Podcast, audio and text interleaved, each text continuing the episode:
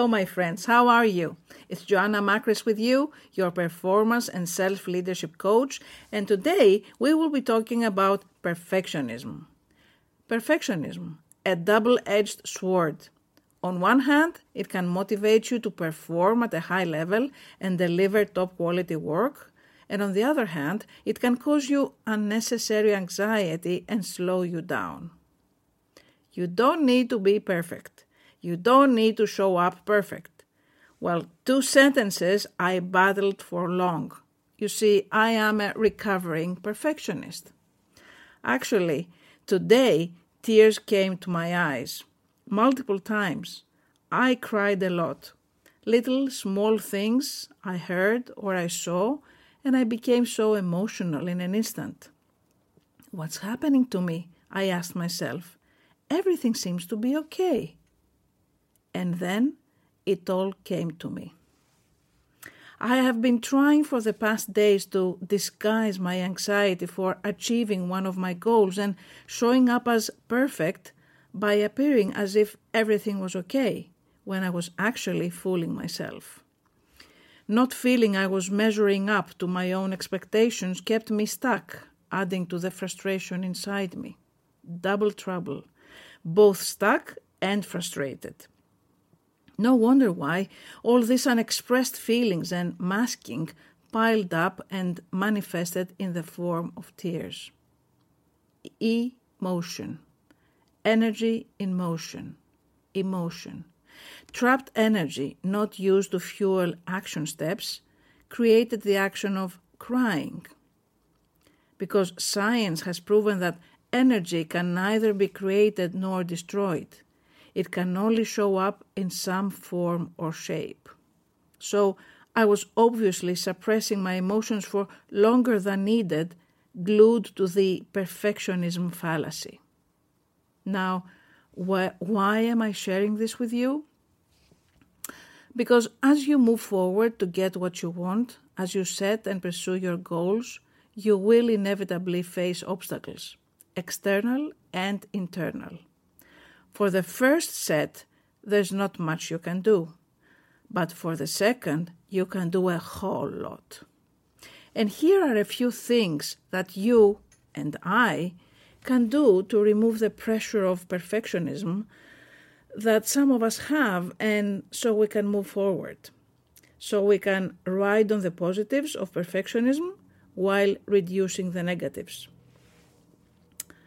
One of them is making imperfectly perfect your anchor point and regularly check in with how you feel. Imperfectly perfect. How does that sound to you? My mentor keeps saying to me, do it ugly, do it ugly. And really, that ah, is so hard for me. Do it ugly. I want to make it perfect. I really want to do it, make it perfect. Action energy in motion, emotion towards progress, small, simple, imperfect steps. This is what you and I have to accept. Easier said, said than done, right?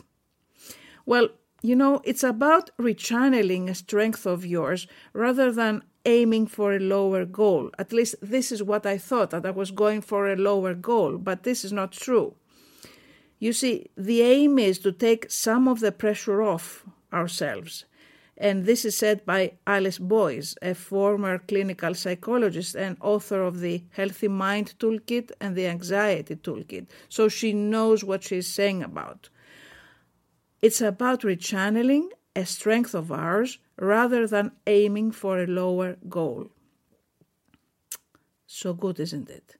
So even trying to recognize that just getting it done is a decent goal by itself is definitely some progress, and this I had to accept, just to get at least things done. Another thing you can do, which always helps me, is to think of that you to think that you are delivering a better version. Meaning you will do your best to come up with a decent, well thought, and prepared version of it, but at the same time, you will also allow for a next improved version of it takes so much pressure away if you think of it that way. It's a better version. And last but not least, disrupt the cycle of overthinking.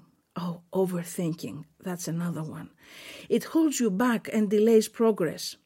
Most of the time, times it's confused with problem solving, when in reality it's perfectionism in disguise. You seek more time to make sure that everything is well thought and you prepare for possible problems, and when the time to deliver comes, the unexpected kicks in and there's not a lot you can do about it altogether. So, as soon as I finish this recording, this is what I will be doing. I'll do the next possible imperfect step a slight shift from stuck to motion. I'll accept that even doing something is better than nothing, a goal by itself. And I'll stop overthinking. So, what about you? How will you treat your perfectionism? Will you allow yourself to be one of the obstacles on your way to getting what you want?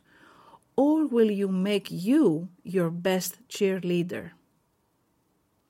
Looking forward to our next episode together, and in the meantime, throw your questions in my email inbox, joanna at joannamakris.com, and I'll make sure I come back here with tips and tools backed by science which can support you on your way to performing at your best and getting what you want.